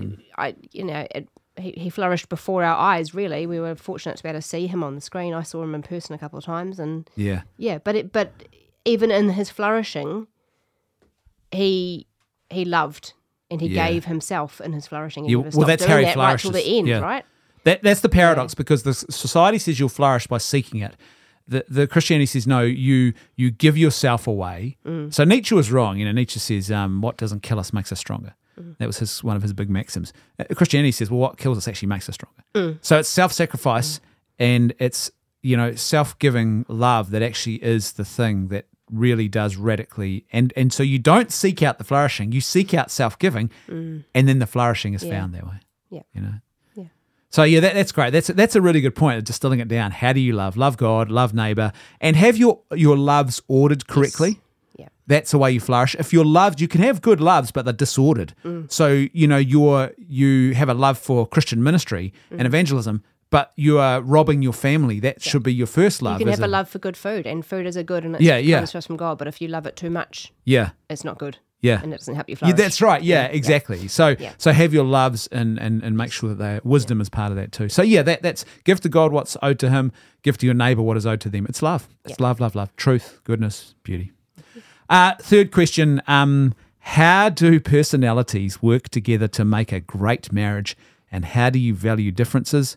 Maybe looking at someone who's recommended the Clifton Strength Finder. Now, do you know about Clifton? I've done the Clifton Strength Finder, but so it's a have long time I. ago. Yeah. We didn't do it for marriage reasons. No. I did it for a ministry team that I'm involved in, and you do the same. Yeah. Um, for those who don't know much about it, we won't go into great detail. But Clifton, what's really great about it is it recognises particular characteristics or Mm. strengths you have. You might call they are leadership strengths. And then what it does is it also it has a model where it looks at a whole team.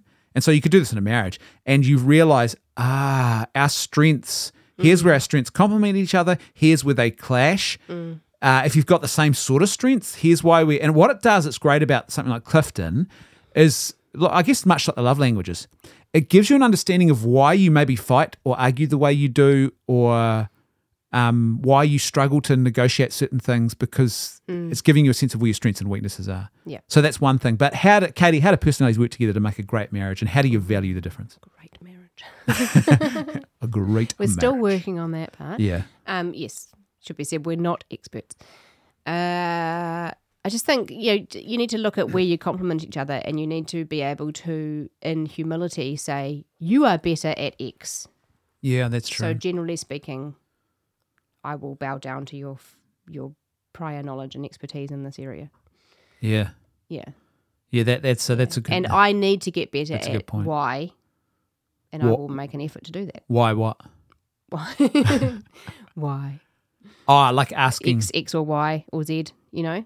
Oh, I need to get better at why some, doing something. So I will try and work on Ah, getting better at that. yeah, like yeah, I yeah. need to get better at loading the dishwasher. So all the bowls have their I, buddies. I feel like this is aimed at me. This is pointed. This is a rather pointed conversation.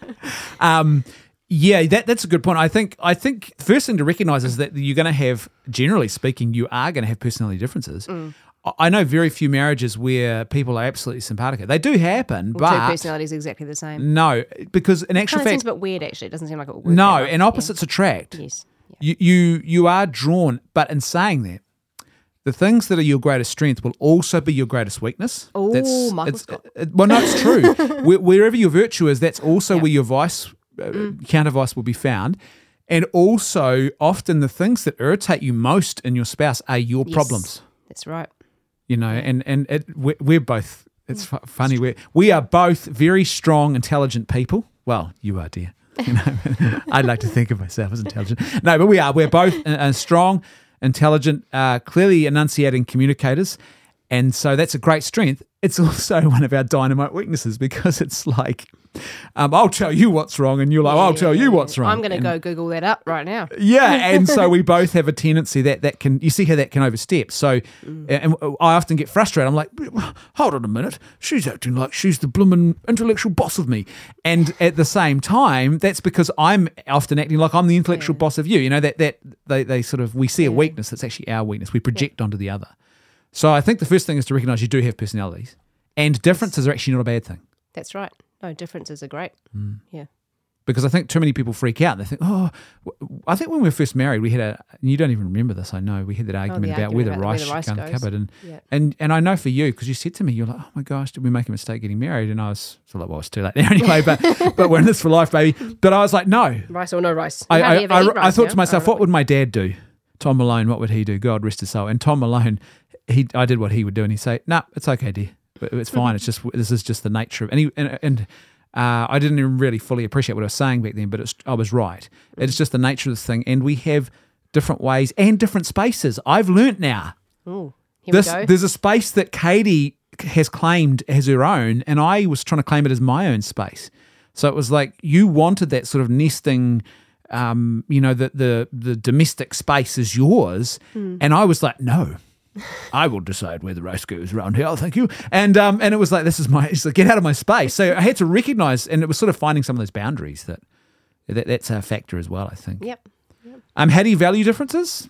I don't know. That's a that's a hard one, isn't it? Because sometimes you sort of put up with You them. maybe need to, yeah, but you maybe also need to recognize where those differences are a good thing. Like, um, I was going to say, I quite like managing the budget. I don't always like managing the budget, but it is my strength, yeah, you're really and good at that it. you appreciate that I do that. yeah, You know, but you actually let me know that you appreciate it, and Yeah. not say, "Oh, you and your money," and stop telling me not to spend money, and yeah, you actually say, "I appreciate that you do that for our family, and that Yeah. you serve our family in this way." yeah. Yeah. I, it's funny that because I feel a little bit like, oh man, you know, if you were to go to be with Jesus a bit before me, I could be in real trouble with all these things that you. you There's a that you- spreadsheet, babe. Let's use the spreadsheet. Yeah, Yeah, fine. I'd look More at it be than one like, spreadsheet, oh multiple my spreadsheets." gosh, this thing's alive. It's AI. it knows more than I do about our budget. Let's get Dad in here. He'll. Um, yeah, he probably would help. Eh? Um, how do you value difference? I, I think what you've got to do is you've actually got to have a healthy respect for the difference. Mm. So I think I'm I'm getting better at this. It's always a struggle though, but it's recognizing you know what that thing that I find frustrating, Yeah. That difference is actually really important. So mm. when when we were first married, that whole thing of I wanted to have the argument, you want to go away and contemplate, then mm. that's actually a really wise thing. I saw it as a hindrance. The difference, though, was really important. So, for fu- funnily enough, for both of us. So, for but particularly, I saw in your going away to contemplate was actually allowed you to come back more level-headed and calm Yeah. about a, a- an imp- important disagreement or conflict we'd had. So you'd been considered and you had thought out actual arguments and points Mm. to make, and it was calm. The Irish stoush is actually not always the good thing at all. No. In fact, often it's not. I and think it, you know, so that you got to value the difference, yeah, though. It flows on to other areas as well where you'd want to maybe buy a thing or spend, you know, X amount of money on something we actually needed and it Yeah. was fair enough. But you'd come in and say, This is gonna cost that much and I'd sort of fly off the handle. Whereas if Yeah. I could go away you you learnt to come in and say, yeah, Please can you think about this? I've done the research, this is how much it'll be, this is the best Yeah. option and I'd say, Okay, I'll come back to you in this amount of time yeah, then it worked quite well. yeah. Yeah. As opposed to just barreling in and saying we're gonna buy this thing. And that's having the humility, Yeah. the virtue of humility, Yeah. to recognize I'm not the smartest spouse in the room. We're smart together. That's right. And um, and if you both have that attitude, you'll be fine. If one person has it and the other person doesn't, you're in trouble because then they become a subservient sort of slave. But you recognize, so you've recognized there is prudence in this guy who is sort of saying we just got to do certain things, and and you know, and so I curb your excess and you curb mine. Mm. Yes. Yeah. And and so your tendency may be to research too much and not make a decision when it needs to be made. My tendency to to make an impulsive decision. They both need to be curbed. There needs to be a golden mean. Yeah. And and that, but you've got to value the difference. Yeah. You've actually got to say that is valuable that she takes that approach and that I take this approach, and Yeah. together. And sometimes you have to call each other on and just say, look, I think we need to. We need to make a decision now. yeah, we need to make a decision, or we need to spend more time discerning. Yeah. You know, and, And, do and- we really need it? Yeah. yeah, Yeah, yeah. yeah, Because I've I've plenty of things. I've you're my discernment yardstick. I often tell Mm-hmm. people I come with some crazy idea, and Katie says, "Yes, dear, okay." and now she knows to give me the time. She's learned. Don't have an argument with him about how crazy that idea is. Just let him come to that conclusion by himself. And um, Some of your crazy ideas have been awesome though. That's also. right. And that's know, when I know. We're I- standing in one of them. well, the office. Yeah, that's right. Yeah. And and that's when I know, um, because that's funny. That was an example, wasn't it? You were like, "What? An, an external office on our property, like a Portacom? What, what are you talking about?" Yeah. But it was the right decision, right? I could see something, uh, but I, even I didn't really fully appreciate it. I mm. saw something, but didn't quite get it. Mm. And then vice versa. There's been things where you've seen that I didn't quite understand, and then I've mm. realized, oh no, you know. So yeah, that's that recognizing the difference and being having the humility to go with that. And I and, think you also know, thinking that differences can be a real blessing in, in how you parent your children as well. Sometimes they need yeah. your approach. Sometimes they need my approach, depending on the situation. I've noticed that with Nathaniel. Yeah. And I, I, hopefully it doesn't feel too onerous on you, but I've noticed sometimes I try to do this as lovingly as I can, but I'm like, man, my wife's this beautiful woman who loves our boy. She's mm. she, he's the baby boy, and but I'm like, now is the time for dad to kick it to kick in the chief and come in and say, look, son, no, mm. and and you're like, oh my boy, and I'm like, no, I'm looking at him going, my warrior. You know, he's got it. You know what I mean? And you're going, that's my boy. And there's that sort of tussle because he's got to that age where it's Yeah, sort of yeah, a, and it's interesting to see that dynamic. But you're right, there's that difference, and you've got to. I think you've got to work with each other, and and I think don't sweat the small stuff. Yeah. Like you know, I, Yeah, I yeah. try, there's probably something happened yesterday or the day before, and and what you I can't do and you can't do is go, oh my gosh, I'm going to fixate on that. Yeah, you know, yeah, Katie yeah. came in and did this thing, or Brendan came in when I was, and then all of a sudden it becomes this big burning volcano beneath their relationship. You just got to go, ah, well, it's just our I differences. you have to teach yourself to say, um, you know, when you're annoyed by something the other person has done or a way they've behaved or whatever, is to say, well, I'm sure that at some point in the last 24 hours, I have been just as annoying in another way. You know, like actually, yeah. yeah. Again, it's the humility, isn't it, to say, And it, it comes back to communication because the, the danger too there is that's absolutely right and you're spot on. And I think my danger in that regard is to say, oh, well, we don't need to talk about anything mm, because I'll mm. just forget It's it. okay and you now. forget it. Yeah, Yeah. it's all but no, out, yeah. what you got to do is you got to have the humility to let go of the personal grievance and I've been wronged and I have a right. but also recognize, okay, well, at some point we'll have a conversation, or maybe this is a bit more serious. We need to have a conversation, Mm. and, and you can't just sort of walk away from everything and be indifferent. definitely. Like if, if the it's- niggles, it's if the niggles right? keep niggling, yeah, don't just keep ignoring them. You need to actually have yeah. But you're right. Yeah, you yeah. can't have that conversation from a point of personal grievance, and I'm the wrong party, and you're I'm perfect, and you're not. Yeah, that's right. So you've got to have both and. Yep. So yeah. So hopefully that makes sense, folks. Uh, yeah, we're like, "Uh, we don't know what we're doing, but here's our advice. yeah. Um, okay, folks. Well, that's another episode done and dusted for this month. We're, we're sort of trying to juggle because Katie, you're about to start um, another Just started one contract. job and I'm about to start. yeah, so you're job. sort of we've got a little bit another temporary contract. Need to bring the money in, so we're doing that. And uh, and so um, next month we'll just have to juggle around how we do it. Um, but yeah, we will be back next month with another episode. Do you want to say anything before we wrap up? No, I'm good. You're very good. said all the things. Well, I'll give you a few moments to think about that. That was one of those expectations. that wasn't a request. Um, but uh, while, while, while we're thinking about that, um, don't forget, folks, that uh, if you want to support our work, our ministry work, you can do that. Uh, lifenet.org.nz. There's a donate button, and it teaches you. it teaches you. It shows you. Teaches you the way. It's an AI. Just uh, tell it your bank card and your PIN, and it will take everything else. No, don't do that. Uh, so it, it's got a donate page in it uh, on the website, and it tells you the bank account details and how to make a contribution. One-off donation or ongoing AP, all of it helps. Patreon.com forward slash Left Foot Media is another way. Become a five dollar monthly patron, and your questions and your comments, and particularly remember Andy Mullins.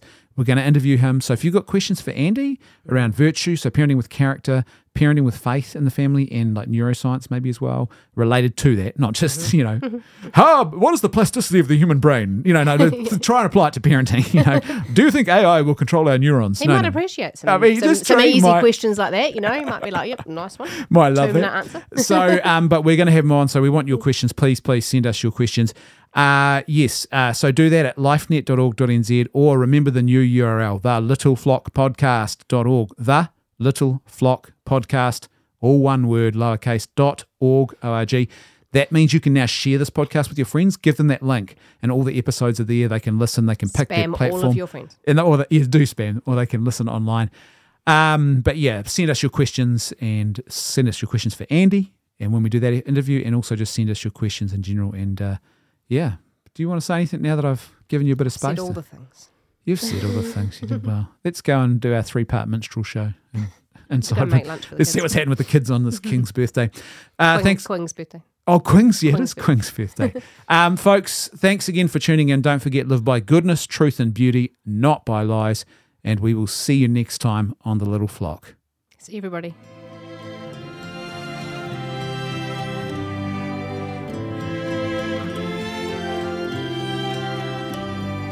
The Little Flock is a joint production of the LifeNet Charitable Trust and Left Foot Media. If you enjoyed this show, then please help us to ensure that more of this great content keeps getting made by becoming a patron of the show at patreon.com forward slash leftfootmedia. Thanks for listening. See you next time on The Little Flock.